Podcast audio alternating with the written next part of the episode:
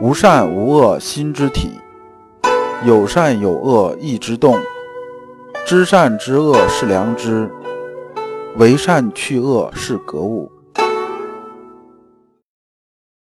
各位同道，大家好，我是老刘刘长志。您现在在收听的是由老刘播讲的《传习录》通俗讲解。老刘说心学，带您领悟心学入世的智慧。各位同道，大家好，今天我们继续讲解《传习录》。今天的题目是性、心、意、知、物的关系。这五个字啊，是我们心学里边经常提到的字，它们之间的关系究竟是什么样子？这节我们讲一下。呃，先打个预防针啊。这一节啊讲的可能要比较抽象一些，大家可以反复听一下。那么对应传习录章节是幺七幺的第三节。这一讲啊，我们还是带着问题来听。这个问题啊只有一个，就是性、心、意、知、物的关系究竟是什么样的？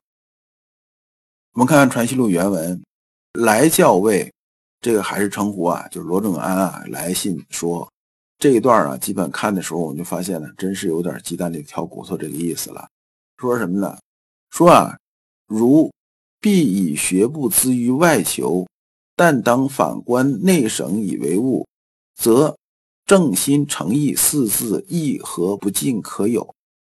这句话意思是说呢，说你既然说呀，你学这个东西啊，就是说这个你这个修这个心学这件事情啊。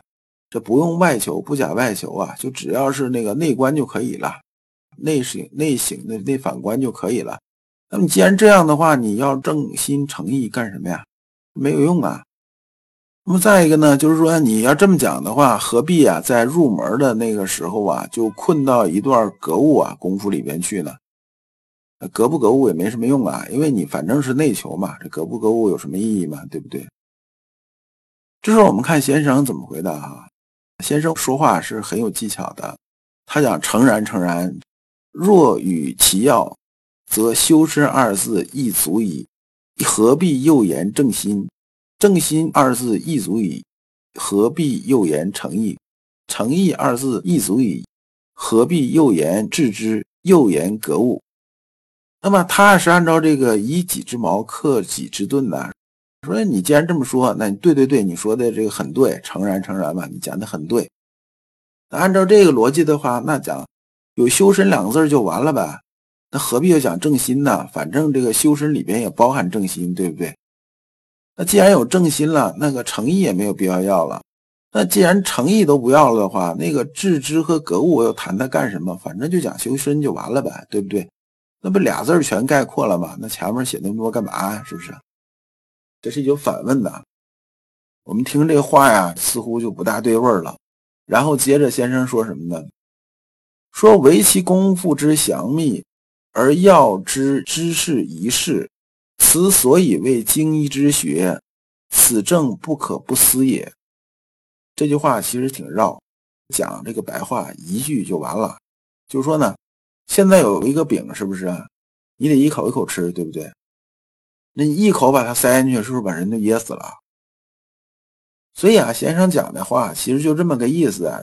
说你罗正安跟我讲这个意思啊，好像是说啊，我说这东西啊，纯粹是多此一举这个事儿，但实际上不是这样子啊。饭呀要一口口吃，路啊要一步步走。修身这件事情啊，我们得一步一步往前走，怎么抬腿，怎么落足，跨多大步数。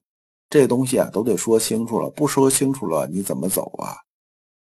所以啊，我们才讲诚意正心格物致知，说这个东西说出来说的比较细，要不就说一修身不就完了吗？但是那没有用啊，那是天上飞的，它落不了地儿啊。先生接着说啊，夫理无内外，性无内外，故学无内外。这句话很重要，这是一部分非常核心的东西。就说理呀是没有内外的，性呢也没有内外。那么我们做学的时候，自然也没有内外。所以我讲啊，讲习讨论未尝非内也。就说我们外边呢，互相大家讨论呐，学术交流啊，互相印证这件事情啊，它不是说不牵扯到里边的事儿。反过来呢，我心学里边讲反观内省这些事情啊，也没有把外边放下，他们是内外一体的，你不能光看一面，光看一面，你不是只把我这东西拿了一半就得品头品足嘛？你这个东西啊，这就不对了。先生又接着说呀，是以性为有外也，是意外也，用智也。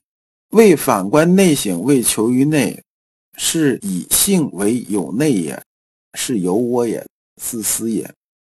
这句的意思啊，大家就简单理解，就说这个事情啊，它是里外都有的，就理性学都是不分内外的，单说一面都是有问题的。所以啊，我们才说啊，精意入神，以致用也，利用安身，以崇德也。就是性之德也，和内外之道也，啊，讲的是这么个意思。而这个格物这件事情呢，它是大学里边呢讲你这个修身呢，它真正啊下手的地方，就落实的地方。这个里边讲彻首彻尾啊，就是说呢，从头到尾啊，从里到外，从前到后，从呢刚开始学的人到圣人呢，这功夫是不能放下的。它是一个你修身的最根本的东西，你就得练这个。所以这个格物啊，它是贯通起来的用的。所以先生啊，最后总结说啊，说什么是格物啊？格物啊，就是格心之物。因为物在我们心里边呈现呢，是心在主导，我们是隔心里边那个物，也是啊，隔我们意里边那个物，隔知里边那个物。所以正心呢，其实就是正啊，心里边那个物的心；诚意呢，就是诚这个物的意；致知呢，就是致物的知。这样的话，内外才没有分别。你听到这儿啊，又比较绕了。这里边讲的就是这个物、意、知这些关系。我们现在啊，把这东西啊，好好理一下。心学里边呢，都牵扯到这么五个字啊。就是性、心、意、知、物的关系。这关系啊，我用白话说一下。我们先说啊，天理。天理是什么呢？这东西特抽象，没法说。天理啊，它摸不着、看不见。它掉到一个东西的身上之后啊，那么呢，这个东西啊，就具有这个性了。比如说天理啊掉到一个铁上，是不是？那么我们就知道这个铁，铁的性是什么呢？铁啊，它的性啊，就是说它除了是金属之外，那铜是不是也是金属？那都是金属。那铁有什么性质啊？那硬度啊，呃，什么什么这些啊特质，就说它区别于别的东西的东西啊，就出来了。比如说以前老刘经常举这个例子啊，说啊，猫有猫性，狗有狗性啊。天上这个理啊，就自然之理啊，掉到这个猫身上，那么这个猫啊变成什么样子呢？这猫啊，就是我们现在看这个样子。它区别于狗啊，就是什么呢？它这个跟狗长得不一样，而且它能上树，它怎么样怎么样？那它区别于别的东西呢？我们怎么去分辨它是猫还是不是猫呢？那么它本性是什么样啊？它本性它是捉老鼠的，这怎么样怎么样？这个就是所谓的性。那么天理落到我们人身上啊，就让我们的性是什么？就是我们具有人性，这就是指性的这么意思。你可以啊，结合那物理上讲那个性质啊，这个东西这种属性特性啊，这个意思啊来理解。那么这个凝聚之主宰而言呢，就谓之心。说我这一个人呐，如果我们里边呢没有这一套啊，就是这个精神系统的话，就神经系统的话。就是没有这些能主导的东西，那人往那一躺，是不是人就是死人，他动不了，对不对？那么这里边呢，当我们的性产生了之后啊，就是天理落到我们人身上，我们人有性了，对吧？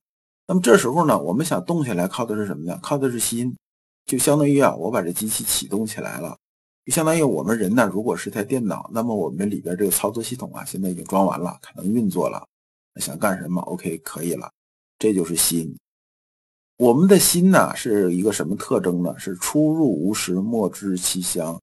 它不是靠思维来主宰的，而是靠什么呢？靠心性自己的规律来运作的。我们呢修心呢，就是把这个心性啊修到什么程度？修到和人性啊是完全统一的，是纯洁无瑕的。然后呢，上面没有贪嗔好恶攀附的，这是我们修心性，这就是心的概念。那么这个意呢是什么呢？意啊是其主宰发动而言谓之意。意的意思是说呢，意啊就是个判断。我们讲啊，无善无恶心之体。是说啊，心体啊，它能开始动起来之后啊，我们是对任何东西判断它是没有善恶的，就是没有是非之心的。但是呢，我们只有意义产生的时候，马上就有是非之心了。比如说拿瓶饮料来了之后啊，你是感觉是好喝还是不好喝？这人看他顺眼还是不顺眼？这个事情你觉着可以还是不可以？那么呢，我们纷繁复杂的这种这种判断就出来了。这种判断就是意，以其啊发动之名觉而言，则谓之知。那么这个呢，我就借用一个例子啊，就是这个知啊，就相当于什么？相当于我们是一个人，就假设我们是一机器人，对不对？那我们里边呢装上这种可控制这种计算机了，就是里边相当于电子大脑，什么什么东西都 OK 了。那我们想运作的时候，除了按照程序运作之外，那么我要知道什么呢？得外界得给你输入信号啊，就说我们得感知到，就是我们外边装一大堆传感器，我们才能感知到外面是什么个样子，碰到什么东西了，怎么去做。这个你如果对机器人方向多少有点理解的话，你基本这么一说你就明白了。那么对于我们人这种知来讲的话，就是除了五感六识，就是包含五感六识和其他的所有的我们能触及的，然后呢能反馈到我们心里的这种信号的。这东西啊，都算是知。比如说，我眼睛看见算不算知？算知。我手摸到算不算知？算知。我跟着人什么都不说，我知道什么呢？我知道他在说谎，那算不算知呢？这也算知。就是说，所有啊能回来的交互这种信号都算是知，这就是知的意思。而其明觉之感应而言，则谓之物。就是说，我们这个知啊。感觉到这个东西就是物。我们在入世时候讲啊，这个物啊，主要是指的是事儿。就是说，我们以前讲孝亲为一事啊，就是其实就是孝亲就是为一物，讲的是这个意思。这个就是简单的性心意之物啊的解释。那么这一部分呢，这个罗正安的意思是这么个意思啊。罗正安认为啊，物意。和心呢之间呢，它是有明显差别的。就说一个是人心之外的存在，一个是人心之内的存在。也就是说，现在像我们一直在讲什么，讲这个唯心主义、唯物主义，这有很多人也在跟我说这个事儿，讲的是这个外在之物啊和人的内心意识啊，应该是两个独立不同的事物。那么这个才是我们看世界的很多人的这种通常的这种看法。也就是说呢，大家认为啊，都是应该这么看的。这一点呢，对阳明心学来非常重要。就是阳明心学不是这么看世界的。罗正安呢这部分啊，他的认为啊，和我们现代人认为差不多。他觉着啊，我们人心之外啊和人心之内，也就是说呢，我们外边的物啊和人的内在意识啊，它是两个完全独立不同的世界。这两个世界虽然有交集，但是呢，各是各的。这也是现在我们很多人啊看世界这种方式，都觉得什么呢？我心里边这套东西是我心里这套东西，外边的东西是外边的东西，所以就会讲什么呢？是我是唯心主义还是唯物主义？唯心主义是说以我心是为中心的，以我这个人意识为中心的；唯物主义是说呢，我以客观世界为中心的。那么讲的各执一端，这个当然我们知道这个不是特别妥当的，但是大多数人想事情都这么想的。而阳明心学这立意啊，他不是这样子的，他不是这么看世界的。他强调是什么呢？他强调的是说，咱们刚才讲的几点，就是物之意心性啊，都是从理来的。那么理呢，在阳明心学体系里边呢，它是个什么意思呢？理就是什么呢？理是本然如此的自然之则，在人心的如实投射。这句话听着还是很抽象。实际上就是什么呢？就是啊，天上最大那个原点呢，给宇宙之间的所有的事物也好，人也好，动物也好，还是什么什么也好，都有一个定义。这个定义啊，就是这个事物啊，它区别于其他事物的，就是你是人，具有人性，那么我天理落在你身上，这个纯粹天理就是说你表现出了全是人性的东西，这就是你是人。那么这是你独具的，也就区别于其他事物方面的这种性质，就是讲密心学里边讲的理，就这么个意思。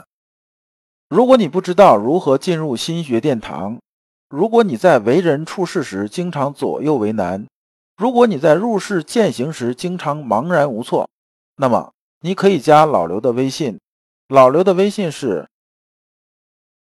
老刘说：“心学的首字母加三个六。”老刘为你答疑解惑，带你趟过晦涩的暗河，到达智慧的彼岸。这一讲啊，讲的东西很抽象，大家可以反复听一听。但是啊，它确实是阳明心学很核心的东西。我们下一讲啊，讲诸子九条。感谢诸君。